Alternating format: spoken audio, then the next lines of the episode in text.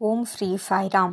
அனைவருக்கும் வணக்கம். பேராசிரியர் அனில்குமார் அவர்களின் கேள்வி பதில் நேரத்திற்கு உங்கள் அனைவரையும் வரவேற்பதில் மிகுந்த மகிழ்ச்சி. உங்களுடைய ஆதரவுக்கும் நன்றி. இந்த வாரம் நாம் பார்க்க இருப்பது தொன்னூற்றி ஆறாவது கேள்வி. இந்த பகுதியில் பக்தர்கள் பலர் தங்கள் மனதில் எழுந்த கேள்விகளை கேட்கின்றனர். அதற்கான பதிலாக சாய் இலக்கியத்தை ஆதாரமாக கொண்டு பதில்கள் கொடுக்கப்பட்டிருக்கிறது. இந்த வாரம் நாம் பார்க்க இருப்பது தொன்னூற்றி ஆறாவது கேள்வி. வாருங்கள் கேள்விக்குள் செல்லலாம். இந்த பக்தருடைய கேள்வி என்னவென்றால் மனதிற்கும் தியானத்திற்கும் என்ன தொடர்பு? மனதின் செயல்பாடும் தியானம் புரியும் முறையும் ஒருங்கிணைந்து செல்லக்கூடிய ஒன்றா? இதுவே இந்த பக்தருடைய கேள்வி. நிச்சயம் இரண்டும் ஒருங்கிணைந்து செல்லக்கூடியதல்ல. மனமானது எண்ணங்களின் மூட்டையாகும். சதா சிந்தித்து கொண்டிருக்கும் தன்மையை கொண்டது. நேர்மறை எதிர்மறை எண்ணங்கள் தோன்றிய வண்ணம் இருக்கும். அது நமக்கு மனக்கலக்கத்தையும் சோர்வையும் உண்டாக்கும். இதுவே மனதின் செயல்பாடு. தியானம் என்பது சிந்தனைகள் அற்ற நிலை. முழுமையான அமைதியே தியானமாகும். அவ்விடத்தில் எந்தவித சிந்தனைகளும் எழாது. அதுவே உண்மையான தியான நிலையாகும். இந்த இரண்டின் செயல்பாட்டினை விளக்க வேண்டும். என்றால் மனமானது ஒரு இருள் சூழ்ந்த அறை போல. தற்போது நாம் அந்த இருள் சூழ்ந்த அறையில் ஏதோ ஒன்றை எடுக்க வேண்டுமென்றால் தடவி தடவி தட்டு தடுமாறிதான் அதனை எடுக்க முடியும். ஆனால் தியானம் என்பது தெளிவான ஒரு பார்வையினை நமக்கு அளிக்கிறது. ஒளியினை நமக்கு கொடுக்கிறது. ஆனால் மனமானது இருள் சூழ்ந்தது. இதுவே இதன் இரண்டிற்கும் உள்ள வித்தியாசம். அதுபோல் இன்னொரு கோணத்தில் நாம் பார்த்தோம் என்றால் இந்த மனமானதே நம்முடைய நிலை தகுதி நாம் எத்தகைய அறிவுத்தன்மையை கொண்டிருக்கிறோம் கௌரவம் அங்கீகாரம் என அனைத்தையும் பெற்றுத்தருகிறது. இந்த உலகத்தில் யாரோ ஒருவராக இருக்கிறோம் என்றால் அதற்கு காரணம் நம்முடைய மனம்தான். அதில் எந்தவித சந்தேகமும் இல்லை. இது மனதின் செயல்பாடு. ஆனால் தியானத்தின் செயல்பாடு என்னவென்றால் mind makes us somebody in this world meditation is not to make you somebody it wants you to be nobody நாம் வெறுமையான ஒரு நிலையை அடைய வேண்டும் என்பதே தியானத்தின் குறிக்கோள். அந்த வெறுமை நிலையினை சிந்தனைகள் அற்ற நிலையினை அடைய வேண்டும் என்பதே தியானத்தின் குறிக்கோள். இதுவே இவை இரண்டிற்கும் உள்ள வித்தியாசம். பொதுவாக இந்த காலகட்டத்தில் மக்களுடைய குணாதிசயம் மிகவும் வினோதமாக உள்ளது. ஒன்று அவர்கள் தாழ்வாக தன்னை நினைத்து கொண்டு தான் உயர்ந்தவர் போல நடிக்கின்றனர். இன்னொருவர் தான் உயர்ந்தவர் என்று நினைத்து மற்றவர்களுக்கு துன்பத்தை கொடுக்கின்றனர். உயர்ந்தவர் என்று நினைப்பதால் அவர்களுக்குள் பொறாமை கர்வம் அகங்காரம் ஆட்சி செய்யும் தன்மை அதிகாரம் புரியும். அந்த மனப்பான்மை அவர்களுக்கு வந்துவிடுகிறது அது மிகவும் தவறான நிலை. ஆகவே தன்னை தாழ்வாக நினைப்பதும் தவறு தாழ்வாக நினைத்து உயர்ந்தவர் போல நடப்பதும் தவறு அதேபோல் உயர்ந்தவர் என்று நினைத்து அகங்காரத்தோடு செயல்படுவதும் தவறு. இது இரண்டுமே தவறு. ஏனென்றால் நம்முடைய உண்மை நிலை கான்ஷியஸ்னஸ் அந்த ஆத்ம நிலையை சைதன்யத்தை அறிய இவை இரண்டும் தடைகளாக உள்ளன.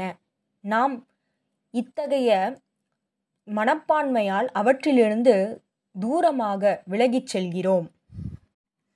ஒரு உதாரணம் தற்போது ஒரு நபர் தான் வேலை செய்வதற்காக தன்னுடைய தொழிலை மேற்கொள்வதற்காக நகரத்திற்குள் செல்கிறார்.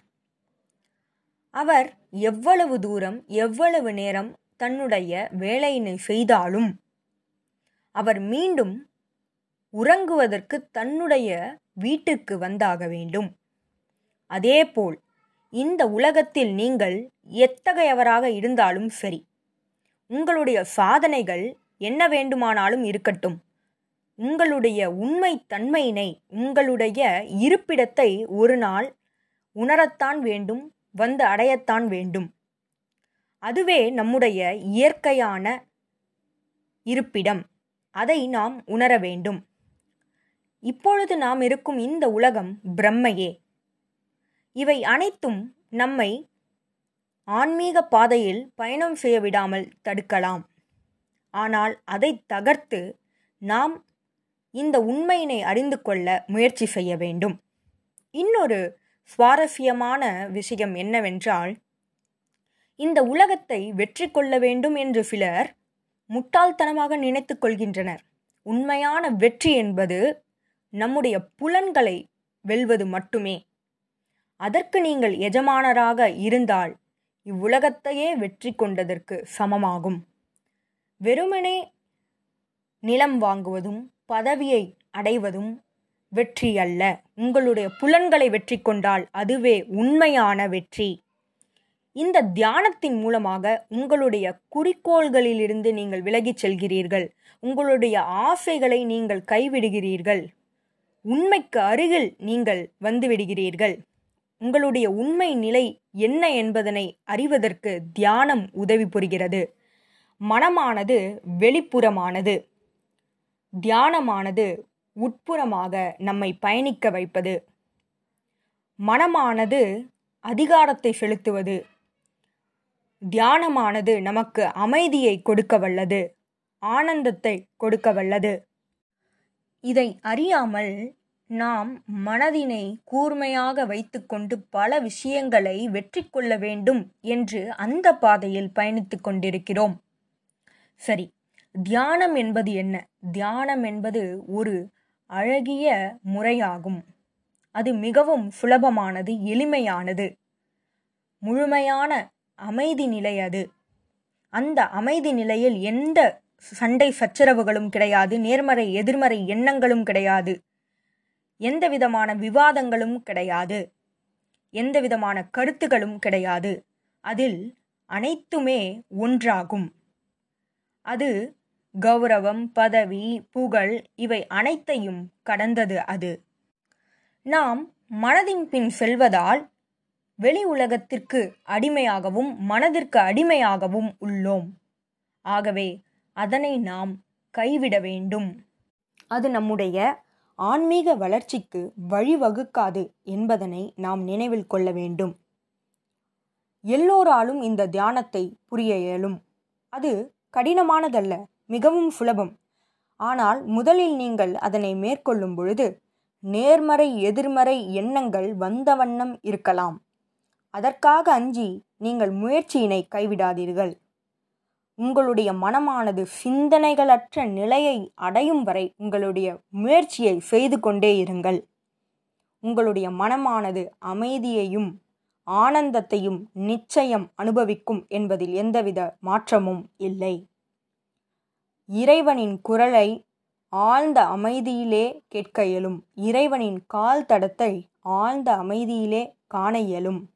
ஆகவே உள்ளிருக்கும் ஒளியினை நாம் உணர்வதற்கு அறிவதற்கு அனுபவிப்பதற்கு இந்த தியானத்தை நாம் செய்ய வேண்டும். இந்த சாதனாவை தொடர்ந்து புரிய வேண்டும். இதுபோல பல கேள்விகளோடு உங்களை அடுத்த வாரம் சந்திக்கிறேன். ஜெய் சாய்ராம்.